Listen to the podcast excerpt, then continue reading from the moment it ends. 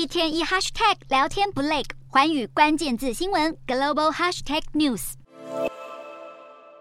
北京当局近期接连打压科技巨富和逃税名人，加上长达三年的防疫清零措施，中国富豪发现中国共产党看待他们的眼光越来越充满质疑。为了保住财产，他们开始涌入新加坡。中国许多顶级富豪担心财产不保，纷纷开始预订前往新加坡的飞机票。对于这些准备移居的富豪来说，新加坡这个金融中心切合一切他们的需求。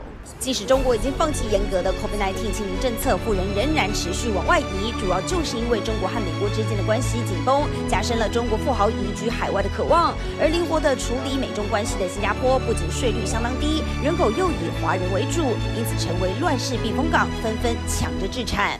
除了房市，富豪涌进新加坡，直接反映在了新加坡最繁华的乌节路上。随处可以看见售价一百万美元的劳斯莱斯。二零二二年，劳斯莱斯挂牌数量比二零一九年暴增了九成。